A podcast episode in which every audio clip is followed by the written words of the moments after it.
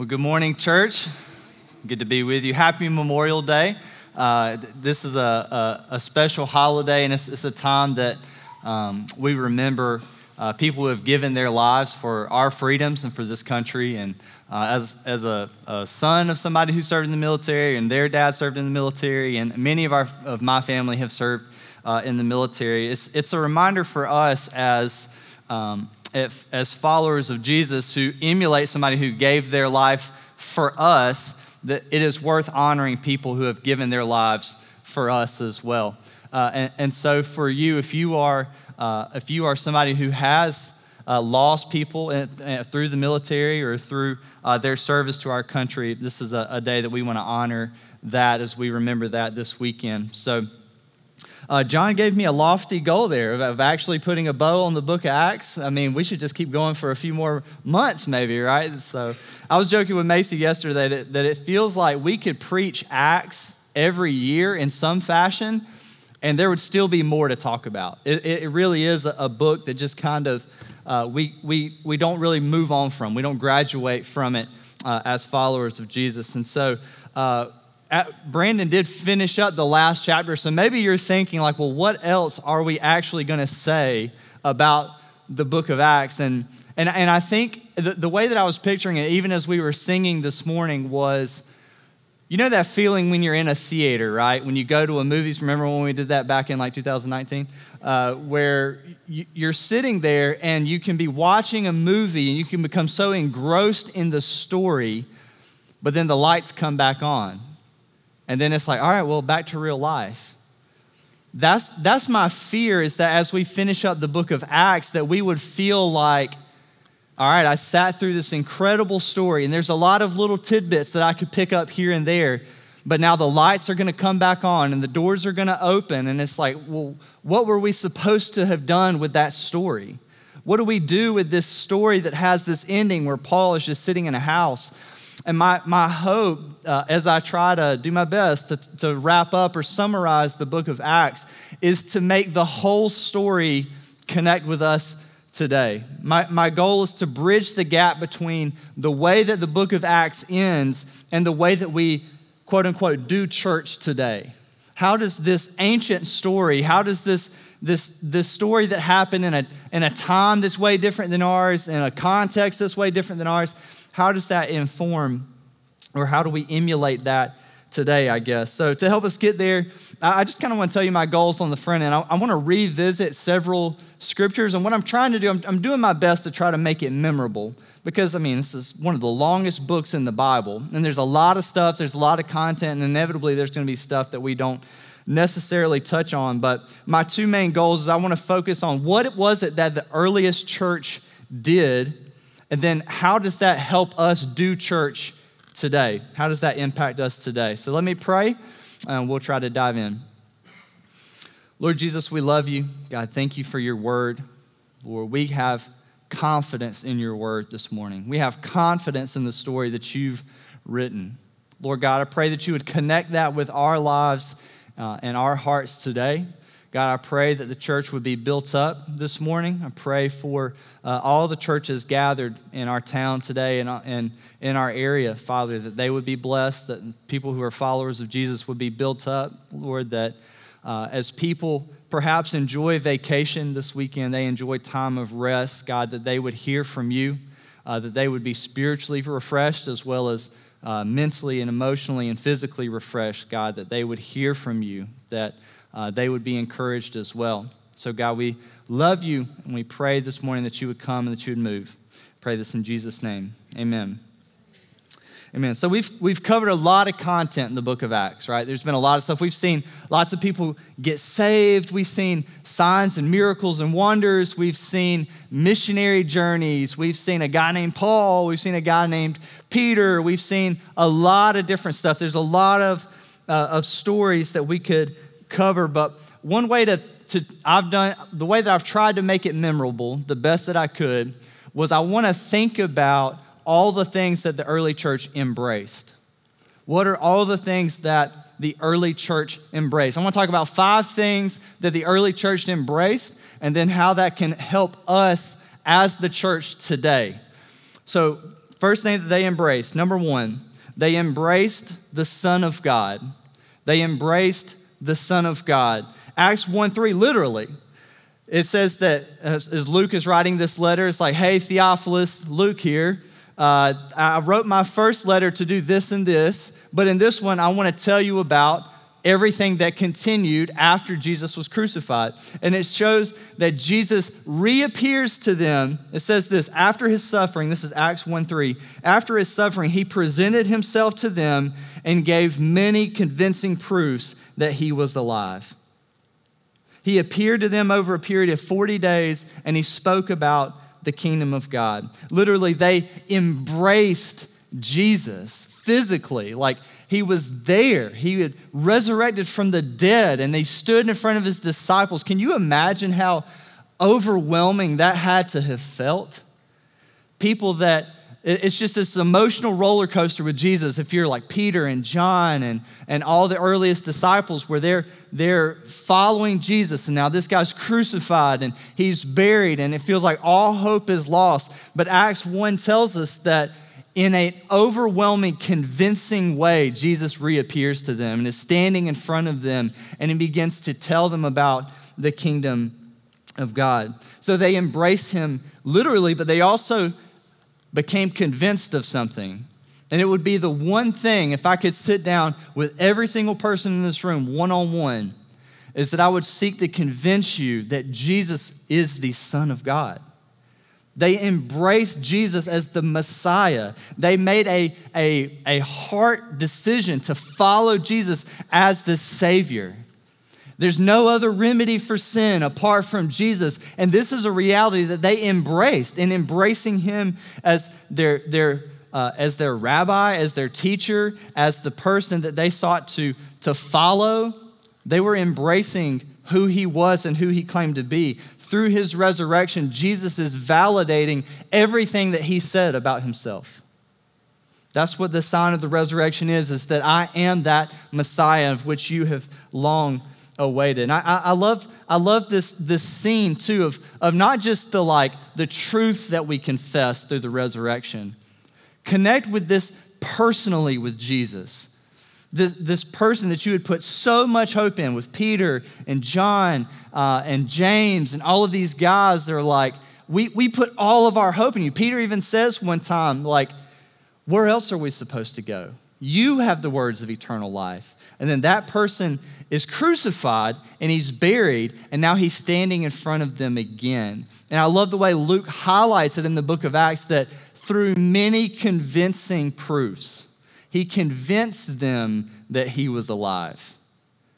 That's assurance for us today. But not only, not only did they personally embrace Jesus. And I, and I love this. I notice that this personal embrace comes before this next part. The personal embrace of Jesus comes before the to do list begins this personal embrace of Jesus, because right after that, Acts 1 8 says this You will receive power when the Holy Spirit comes on you, and you will be my witnesses in Jerusalem and in all Judea and Samaria and to the ends of the earth. That verse is a major theme that runs throughout the book of Acts as things begin to unfold and as the gospel begins to go forward. We can get a little too fixated on the to do list and not come to grips with first, Jesus appeared to them and he embraced them. And not just like, hey, buddy, how you doing? But like he embraced them. He convinced them, like, come, touch the wounds in my side, touch the scars in my hands. Like, I, I, I have risen for you.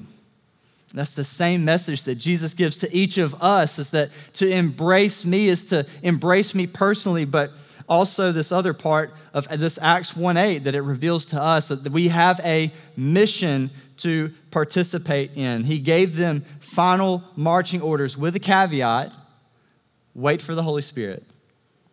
And that's what we need to make sure that we really, really embrace today. This is what we really need to make sure that as we're embracing Jesus as the Son of God, we've got to remember this. To embrace the Son of God is to embrace the life of God. To embrace the Son of God is to embrace the life of God. Before the disciples see Jesus, like really see Jesus, they are completely lost. It says that they were scattered because of this, that Peter even denied Jesus. When, when things are going south, it gets rough, it gets ugly for the disciples. The Savior that they trusted is no longer there. But then Jesus returns and he shows himself to them. And Acts tells us it was, it was convincing and that his command was wait for the Holy Spirit. John 16 tells us that Jesus says, It's better that I should go so that I could send the Holy Spirit, so that I could send a helper. And that's a strange tension for us, isn't it? That the spirit that we don't see is better for us to live for Christ than the Jesus who could walk into the room. That's a tension that we, as we embrace Jesus, that's a reality that we are also embracing. But I love this in Second Corinthians 4. This is Paul writing later. So Paul experiences all of this in the book of Acts. And then he's writing back to a church in Corinth in a letter called Second Corinthians in chapter 4. What he, is, what he tells them is that even though our outer person, what we can see, is being destroyed or it's wasting away, our inner person is being renewed day by day. Therefore, don't focus on what is seen, focus on what is unseen. Why? Because what is seen right now is temporary. The book of Acts shows us just how temporary uh, our lives can be. And what Paul, reflecting on that, looks back and says, Don't focus on what is seen, focus on what is unseen. And this is what I love right here. Right now, for you and I, very practically, Jesus is unseen. Right? The, the, the Jesus, the bodily resurrection of Jesus, that guy ascended into heaven and he is seated at the right hand of the Father. But we have the Spirit living in us. What we focus on is what is unseen. Your, your spiritual devotion is unseen. Your prayer life is unseen. Your sacrifices that you make for the name of Jesus is unseen. And what Paul says is to focus on these things because they are eternal. We have careers that weigh us down. We have ambitions that weigh us down. We have pains in life that hinder us and that hold us back. And Jesus is saying those things are but a mist and a vapor. Focus on things that are eternal.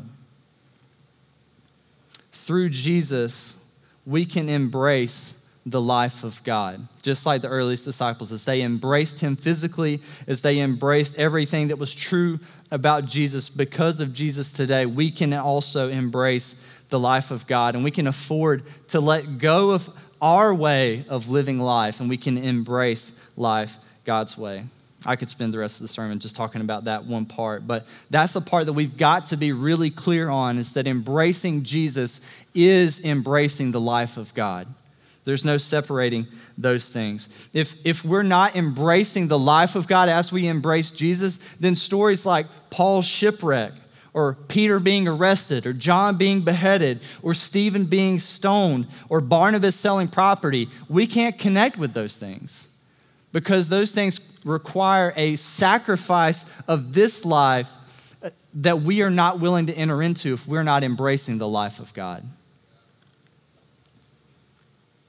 You may say, I don't want to go through all of those things, though. And I would say you would if you knew what treasure was on the other end of the journey.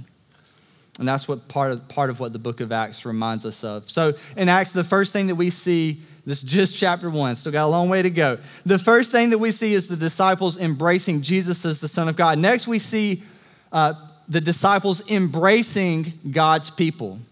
We see the disciples embracing God's people. And I love this part. We're going to focus on just a few things in this. Christians throughout church history have gathered for prayer and worship regardless of circumstances regardless of circumstances. Acts 2 through 8, you could summarize as this time of peace in the early church. This time of they're going and coming, they're doing the operations of the church, they're telling people about Jesus, they're gathering for worship, they're taking up an offering to give to the poor, to, to give sacrificially. But then Acts 8 1 happens. We have this time of peace and the church is gathering during a time of peace. Then Acts 8 1, on that day a great persecution broke out against the church in Jerusalem, and all except the apostles were scattered throughout Judea and Samaria. Persecution causes them to spread, to scatter. They had to get out of just one geographical location and they begin to spread. And yet, once scattered and once relocated, Christians begin finding one another and they begin gathering and they begin worshiping again wherever they were scattered to. We see this with Paul. He would land uh, at a new place in a new town and he would go and find, start in the temple and say, Hey, where are the Christians at? And they would start gathering, they start talking about the word. But in Acts 13, we see this uh, really clearly. As the gospel is scattered, more and more non Jewish people are embracing Jesus. And as the gospel is being scattered, that's resulting in more and more people gathering. There's this interesting, right there in the middle of the book of Acts, a gathering and scattering rhythm that begins to take place. And what I would encourage us with, from a, a reading standpoint, that's dating back to the promise of Acts 1 8, right? You will be my witnesses to Jerusalem, Judea, Samaria, to the ends of the earth. And this persecution is forcing believers to scatter. And now in Acts 13, we begin to see not just persecution, but strategy helping the gospel jump further and further and further. Acts 13, 1 through 3. Now in the church at Antioch, there were prophets and teachers Barnabas, Simeon called Niger, Lucius of Cyrene, Manaen, who had been brought up with Herod the Tetrarch, and Saul. While they were worshiping the Lord and fasting, the Holy Spirit said, Set apart for me Barnabas and Saul for the work to which I have called them. So after they had fasted and prayed, they placed their hands on them and sent them off. Here we see the church in Antioch, they're, they're just gathered for worship, right? We see that they are embracing the people of God. They're gathered together, and it says that the Holy Spirit moves not just through the one pastor, but through the whole church.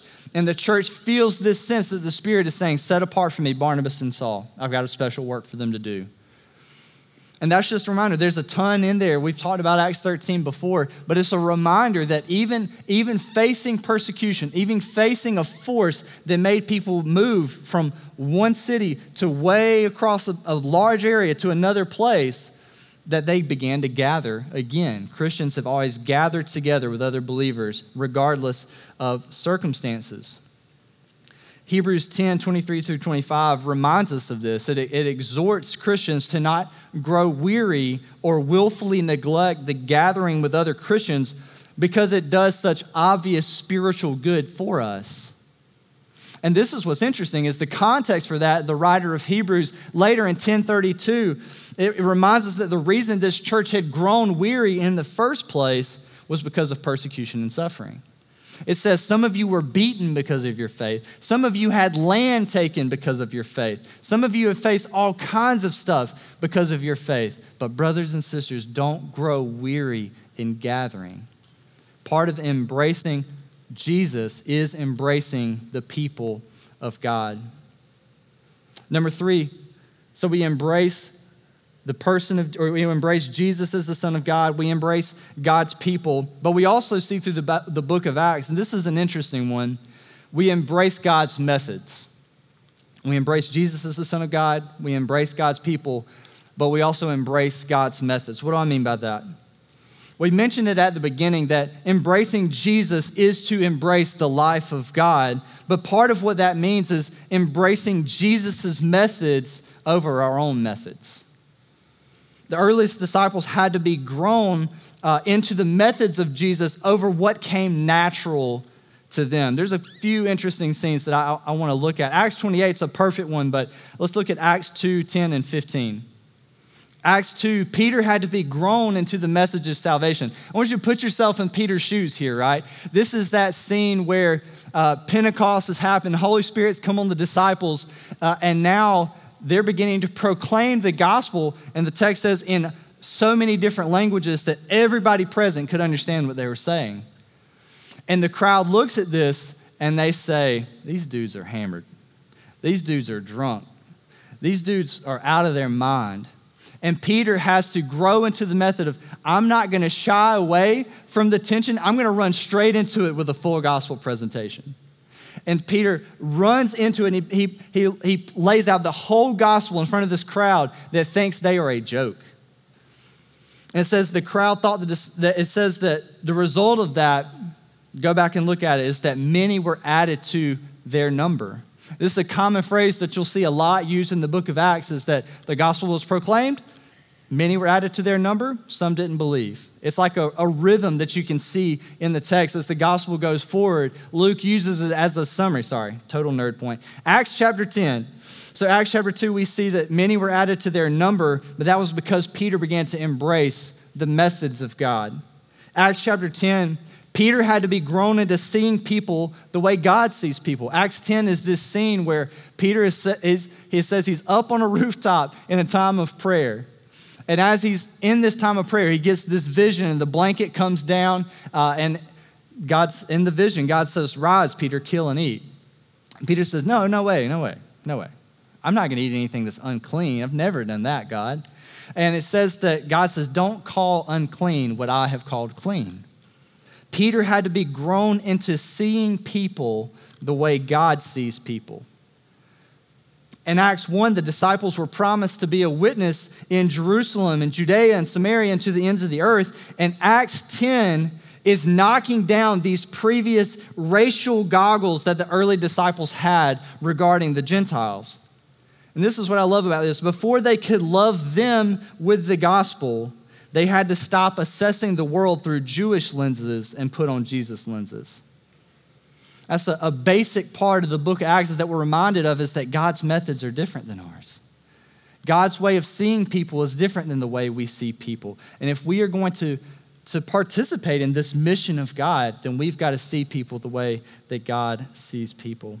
Acts 15 is another reminder of that. The church had to stop measuring devotion to God through bodily measures and start measuring it according to the Holy Spirit. Acts 15 is this scene of the Jerusalem Council where uh, Jerusalem is hearing reports more and more Gentiles are coming to faith. More and more non Jewish people are coming to faith. And what that mean, means is that more and more non circumcised people are coming to faith. Previously, for Jewish people, you, to be a person of God was to be born Jewish, to be raised Jewish, to have this anticipation for the Messiah and to be circumcised. And that made you a person of God.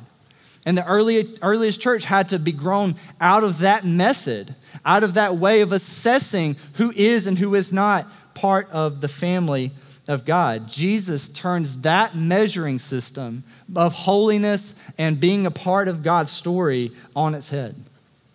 Salvation belongs to anyone who now believes in Jesus, and the sign of that salvation was the Holy Spirit coming full circle here. The Holy Spirit empowering that person now who has placed their faith in Jesus, who has embraced the person of Jesus, to now live out the life of Jesus. We can't measure people according to the way that we're used to measuring people. We have to measure people according to God's methods. And the early church exemplifies that for us. Here's another one that I think is really important for us today. So we've embraced Jesus as the Son of God, we've embraced the people of God, we embrace God's methods, but then the earliest church had to embrace God's limits. We had to embrace God's limits. This is a, this is a hard one for us, right? We're a no limit society, right? Run the credit card up right? Go get the next degree, go get the next job, go get the next promotion, go get the next car, go get the trophy spouse. We're a no limit society. No boundaries on anything. Just run it up. But the earliest church had limits. Christians have always had boundaries that we've had to stay between. Acts 1, first boundary, right? Wait for the Holy Spirit. Jesus, what are you talking about? You're, you're raised from the dead. You're the Messiah. We're convinced of this now more than ever. Let's go. Wait for the Holy Spirit. It's better that you would watch me. Imagine the pain of that. I'm, I'm realizing, I'm getting goosebumps just thinking about it. Even just now, think about Jesus I already had to watch you be laid into a tomb. And now you're back and you're telling me that you've got to go again? Imagine the pain of that, or the, the feeling of loss that you would feel as a disciple. That you've got to go again? And Jesus says, Yes. I need you to wait for the Holy Spirit. what a lesson for us today. Creating margin in your life out of a, out of a desire to actually hear from the Holy Spirit might be the most powerful thing you could do in your life this week. Making an intentional decision that I cannot live life any longer apart from the Holy Spirit. I've got to create margin to hear for Him. The other day, we had a global missions interest meeting, and I, I, love, I love this. Global missions people are my people. I love it. I love it. And we're sitting there, and they were like, let's go. Put a date on the calendar. Let's get this thing going. Like, don't, don't, we're tired of twiddling my thumbs. Let's go. It's like, yeah, but we don't know any, like, we don't even know each other. We were just going to get on a plane and go to, like, what, the Middle East or something? Like, what are we talking about here? But that, uh, there was so much zeal in the room, and I love that. It's like, no, we're not waiting any longer. Let's go. But a team needs more than just zeal to carry out its mission, right? Especially a Christian team. We need the Holy Spirit. That's a natural, gracious, loving limit that God puts on our lives as the church, is for us to wait for the Holy Spirit. Other limits God put on the church is this phrase that you see in a, in a lot of passages says some believed and some didn't right acts 17 32 through 34 says this when they heard about the resurrection of the dead some of them sneered but others said we want to hear you again on this subject at that, Paul left the council. Some of the people became followers of Paul and believed. In fact, we have their names. Among them was Dionysius, a member of the Areopagus, also a woman named Damaris, and a number of others. In other words, what this tells us is that you're not going to win them all. You're, you're not going to argue more and more people into the kingdom of God. There are limits to your power to affect people spiritually. So wait on the Holy Spirit. Pray, intercede on people's behalves, and don't get defeated when you don't win every conversation. Other natural limits are times where the church just spent long seasons in prayer and rest.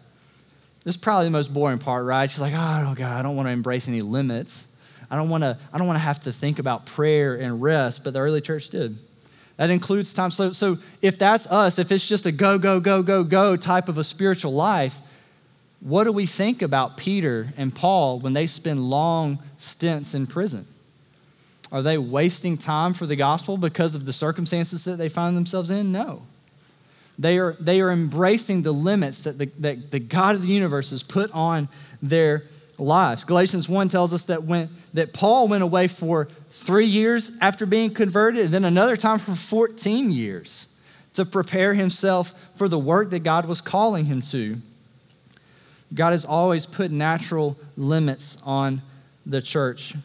And those limits protect us. And this is what I think, this is practically speaking, this is why I think God gives us limits. One, God gives us limits because it protects us from taking the credit. It protects us from taking the credit in, when we are living for Him. Number two, I think it protects us from neglecting our relationship with Him in the first place. If we'll embrace these limits, it protects us from neglecting our relationship with God. Number three, it protects us from trying to do more than what He has called us to. I had a buddy that, uh, that said, I'm just afraid of becoming a Christian because I think if I become a Christian, I'm going to have to become a preacher. And I just can't do that. I just can't do that. And it, it sounds kind of silly, but I think for a lot of us in our spiritual journey, we feel like, well, if I get equipped, I'm going to have to do everything if I get connected to the life of the church, man, I'm going to have to serve in every place. Man, if I, you know, I, I, if I if I do a little bit of prayer, I'm going to have to pray all the time. Or I could never pray like that. I can never do this. I can never serve like that. So why even try? But God gives us limits. He didn't give you all the gifts, He gave you a few gifts. He didn't call you to do all the work of ministry, He called you to do what He's called you to do. And God gives us those limits because they're gracious and loving limits. Lastly, we see that the disciples embraced God's simple mission. We see that the last thing they embrace, and we see this in Acts 28 most clearly. We see it throughout, but we see it most clearly there. We see this throughout the book that they embraced the life of Jesus, they embraced the life of God, they embraced uh, God's methods, we see them embrace um, uh, God's limitations, but we also see them embrace God's mission. He closes it out this way. This is Acts 28, 23 through 24. After arranging a day with him, many came to him at his lodging. From dawn to dusk, he expounded and witnessed about the kingdom of God. He persuaded them concerning Jesus from both the law of Moses and the prophets. Some were persuaded by what he said, but others did not believe. So simple. Verse 30 Then he stayed two whole years in his own rented house, and he welcomed all who visited him, proclaiming the kingdom of God and teaching the things concerning the Lord Jesus Christ with full boldness and without hindrance. As Luke ends the book of Acts, Paul's just doing a few simple things. He's welcoming people into his home, he's telling them about the kingdom of God, he's being bold in his witness, and he's leaving the fruit up to God. Some believed and some didn't. Friends, if we embrace that life, and I, I believe that Luke ends this book that way on purpose. If we can embrace a life like that, that, that is a beautiful way to make a huge difference in the world through those few simple things. It's not complicated, it's simple. All it requires is for us to embrace Jesus as the Son of God, to embrace God's people, to embrace God's methods, to embrace God's gracious limits on our lives, and embrace God's simple mission. And we can live a life like Paul. And maybe you think, maybe you, you hear that and you're like, God, that sounds an awful lot like a cliffhanger, right? you know, like a, we're using the movie illustration that we talked about earlier, right? Like that just sounds like the movie just kind of ends. It sounds like the story just kind of ends, right? We spent all this time in this book of Acts, and then he, Paul's just in a house. It'd be like if the Lion King, imagine like, you know, the stories that we've all seen, like the Lion King. Uh, if you could imagine like, so Simba is like ran away, right? And then Nala comes to get him. Imagine if the movie just ended with like, nah, Nala, I'm just, I'm not, I'm not going back to the Pride Lands. I'm going to stay right here. I'm good. And Nala, you cute and all, but I'm going to stay here. I'm not, I can't do it. I'm not going back. I'm not going back to the Pride Lands. I'm not going to play the hero. Roll the credits.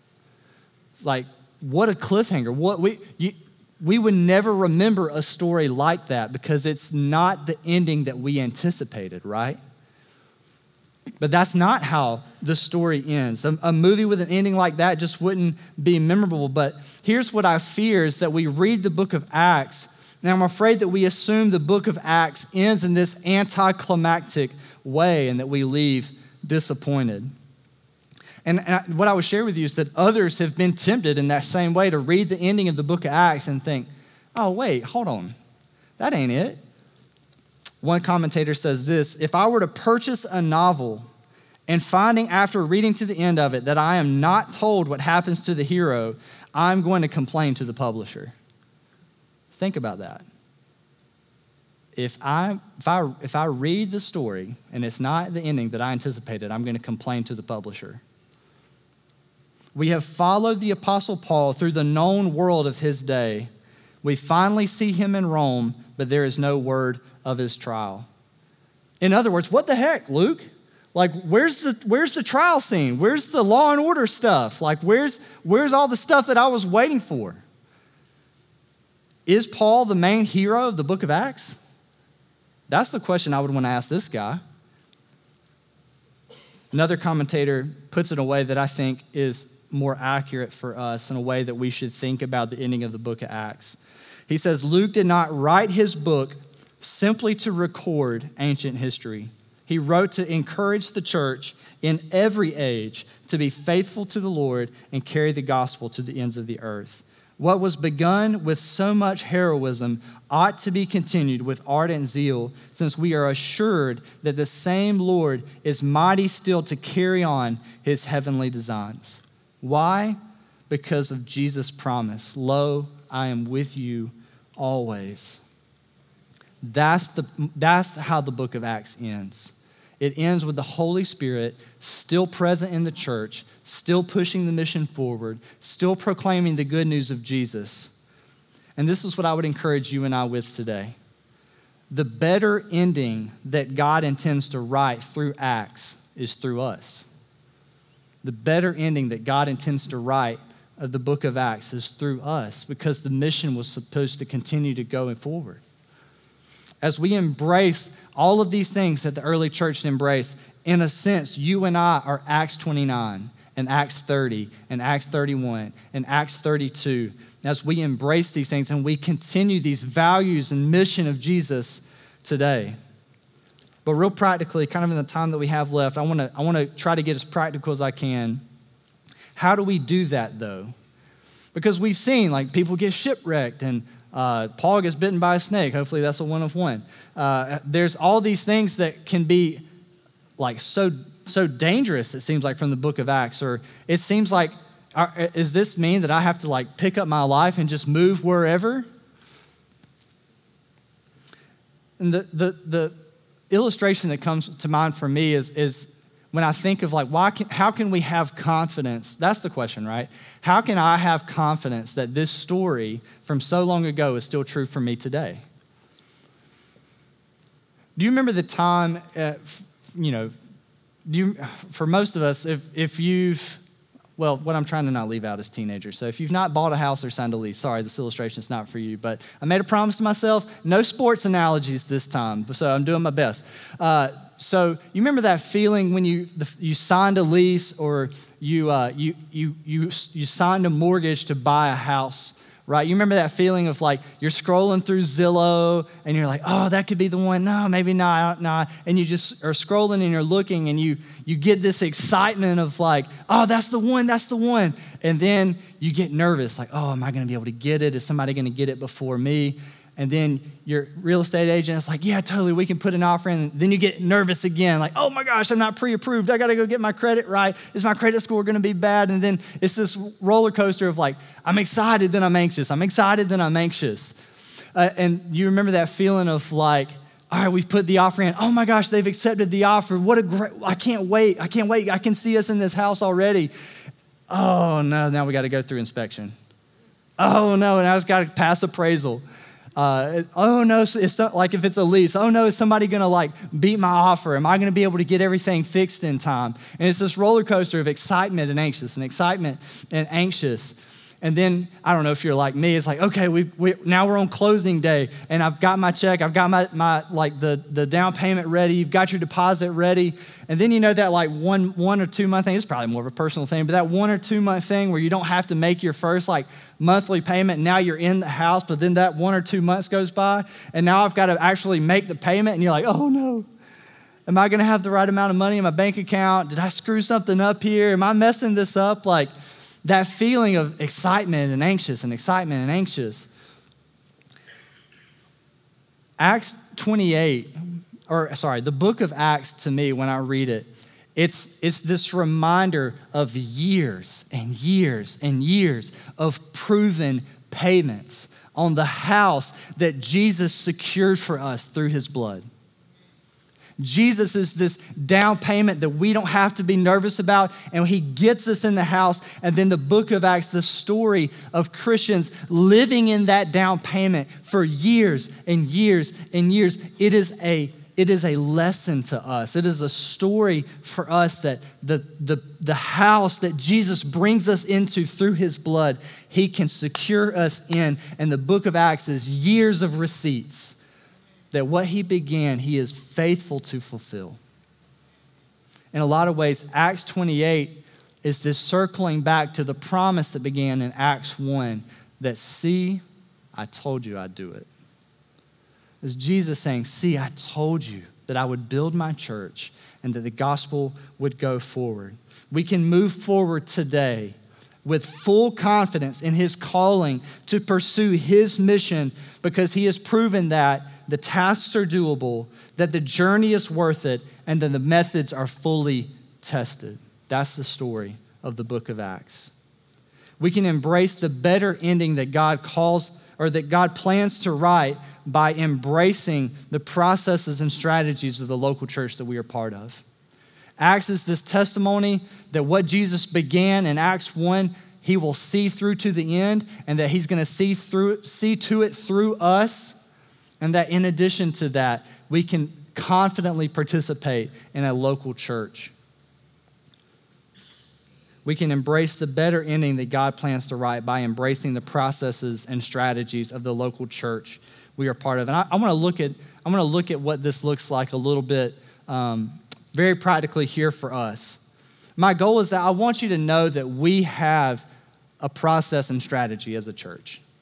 What I want you to understand is that we, we have done our best as a, as a leadership team to try to put together a church that is reflective of the book of Acts. So I want to I want to look at I want to look at what our mission statement is. We, we exist to connect, equip, and send God's people. I want to look at that first graphic, Ryan, if you can, of, of, of um, the gap. There it is. So, what do we mean when we say connect? Our heart is to help people who are disconnected, either from a local church or disconnected from community or disconnected from Jesus. We want to help move you to heart and soul. And heart and soul is not just a class that you take, but it's, it's how you, uh, it's, it's who you are within the life of our church. It's people who are committed to growing in knowing God, growing in the fullness of Christ, growing as a part of the people of God, uh, and growing as a part of the mission of God. And we, we want to help people connect in that way. It's a big, uh, we see that as a big part of the book of Acts that the, the disciples are going, they're spreading the gospel, and more and more people are gathering and getting connected to the life of the local church.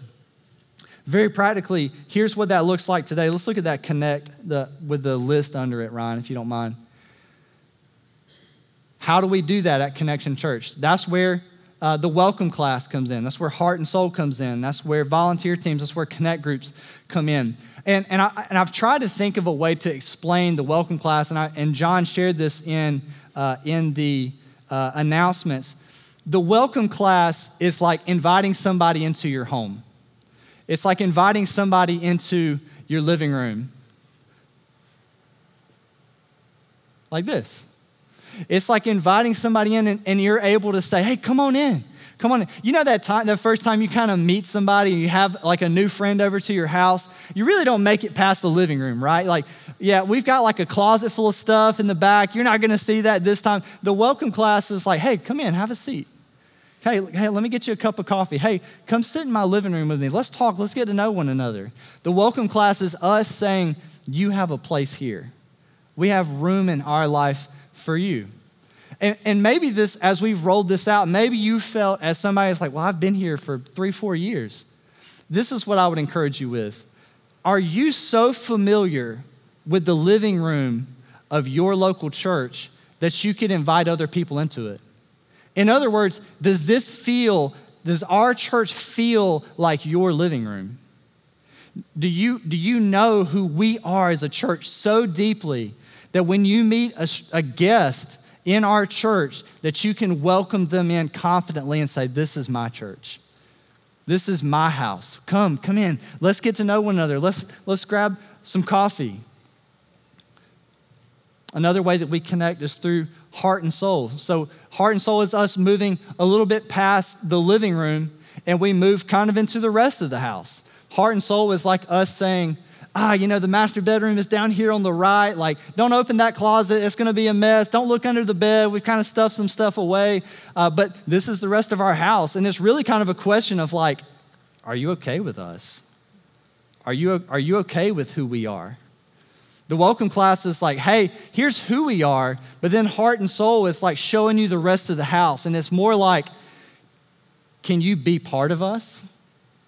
Can you accept, can you accept the mission that we are a, a part of? And heart and soul, in a lot of ways, is to help us get connected as a local church to say, not only can you sit in my living room, but can you be a part of my family?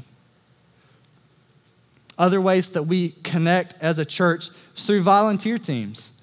Many, many of our people live out their gifting and they help other people get connected as well as they exist in community by volunteering, be that through guest services or through Connection Kids, through, uh, through uh, serving with students on Sundays, through serving with college on Wednesdays. Those aren't just like, hey, come and meet our needs as a church and then turn around and go back to your house. It's coming in and, and having ownership of the house It's coming in and being a part of this community that's inviting other people into community. We are connecting people. Other ways that we connect is through connect groups. But let's talk about equipping a little bit. We connect, equip, and send God's people to do God's work in the world. That's our mission. So, what does it look like to equip? For equipping, we want to move people simply, not simply just at heart and soul, but we want to we want to help them. Uh, crap, what does my graphic say, Ryan? There it is. We want to help people not just grow themselves in knowing God. We want to we want them to know uh, to help them. We want to prepare people to help grow others. We want to help make you a disciple maker. And a few ways that we do that: the Connection Equipping Academy. I've been so excited and encouraged by the Connection Equipping Academy. We've had 30 people sign up and begin coming to the Connection Equipping Academy this summer. People are in there Memorial Day weekend, getting after it, getting equipped, owning their faith. I love that. And one of the ways that we've been thinking about, um, another way, just continuing with the house analogy, one way that we think about uh, equipping, it's like a kitchen.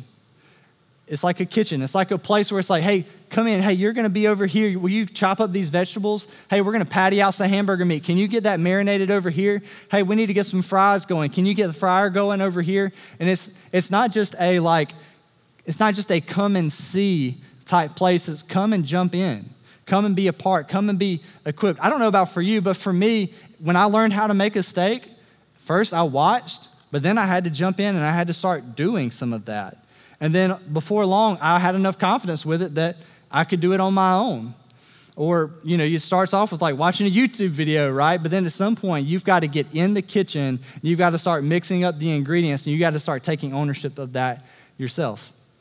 And the Connection Equipping Academy, as well as Close the Gap, are two of those kitchen type environments. One of the ways that I've described it, it's like a chemistry lab. It's not a chemistry class, it's a chemistry lab where you're not just coming in and taking notes you're coming and you're like trying the formula yourself.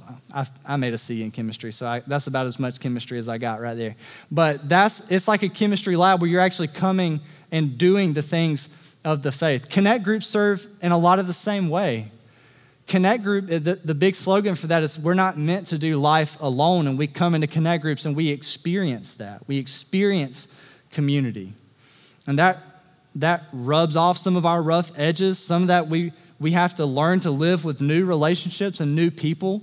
But it's, it's a preparing, it's an equipping. It's preparing us to be able to help other people grow in their faith. Volunteer teams serve in a lot of the same way. It would be that with kids, with students. Just in my short time of working with our students, I had to learn, like, I've got to relate to students a lot differently than I relate to our Connect group leaders. I've got to lead this area a lot different. And just existing in that community forced me to grow. That's part of the beauty of equipping. But then also, we want to not only connect, equip, but we also want to send God's people to do God's work in the world. We want to put a big vision out there for sending. We, we love Shane who serves as a, a, missionary in North Africa. We, we've loved the opportunity to celebrate him, to pray for him, to talk about him, because it casts a vision for us is that the gospel was meant to go forward. The gospel was meant to not just say where we are, but it's meant to go. And we want to do more and more of that. As part of why we're uh, put together that meeting for the global missions teams that we could have an interest meeting to see where is everybody at with global missions and how can we partner together to see that go forward.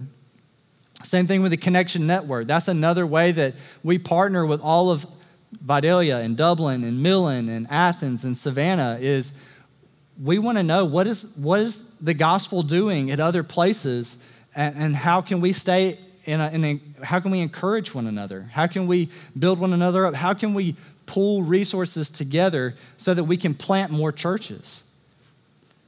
That's not just a goal for us, that's a strategy.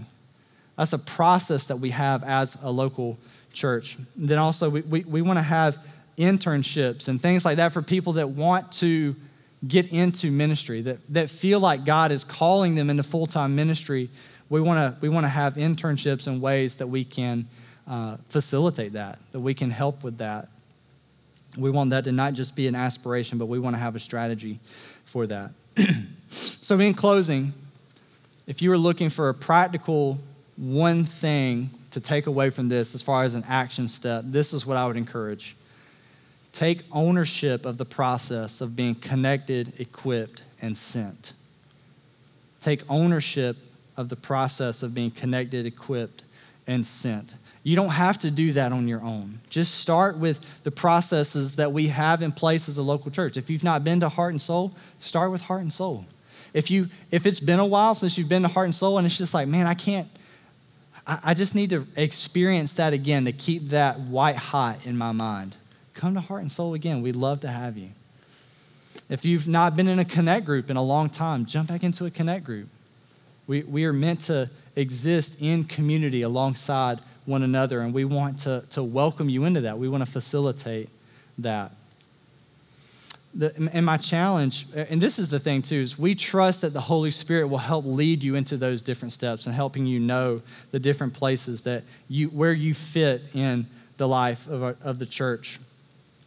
And my challenge to you with this is, is don't let the fear of not knowing where you fit keep you where you are. Don't let the fear of, of not knowing where to get started. We trust the Holy Spirit to guide you into whatever your next step needs to be.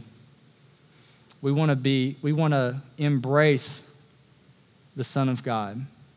We want to embrace the people of God. We want to embrace the methods of God. We want to embrace God's gracious limits on our lives. And we want to embrace God's simple mission for us. And the way that we exemplify that as a church, exemplify is not the right word, but the way that we embody that as a church is that we exist to connect, equip, and send God's people to do God's work in the world. My encouragement to you is take ownership of that connecting, equipping, and sending in your life today. Let me pray. Lord God, we love you. Thank you for your word. Thank you for the example of uh, the disciples of the early church. God, I just think about all the unnamed thousands in the book of Acts that faithfully served, that are sitting in your presence, worshiping you. And you look at them and you tell them, Well done, good and faithful servant. God, we all want to hear that. I want to hear that, God. I want to serve as a part of your simple mission in whatever way that you would have us to do. God, I pray that for our church, that we would be able to embrace the things that you have embraced and that you've shown us in the book of Acts. I pray this in Christ's name. Amen.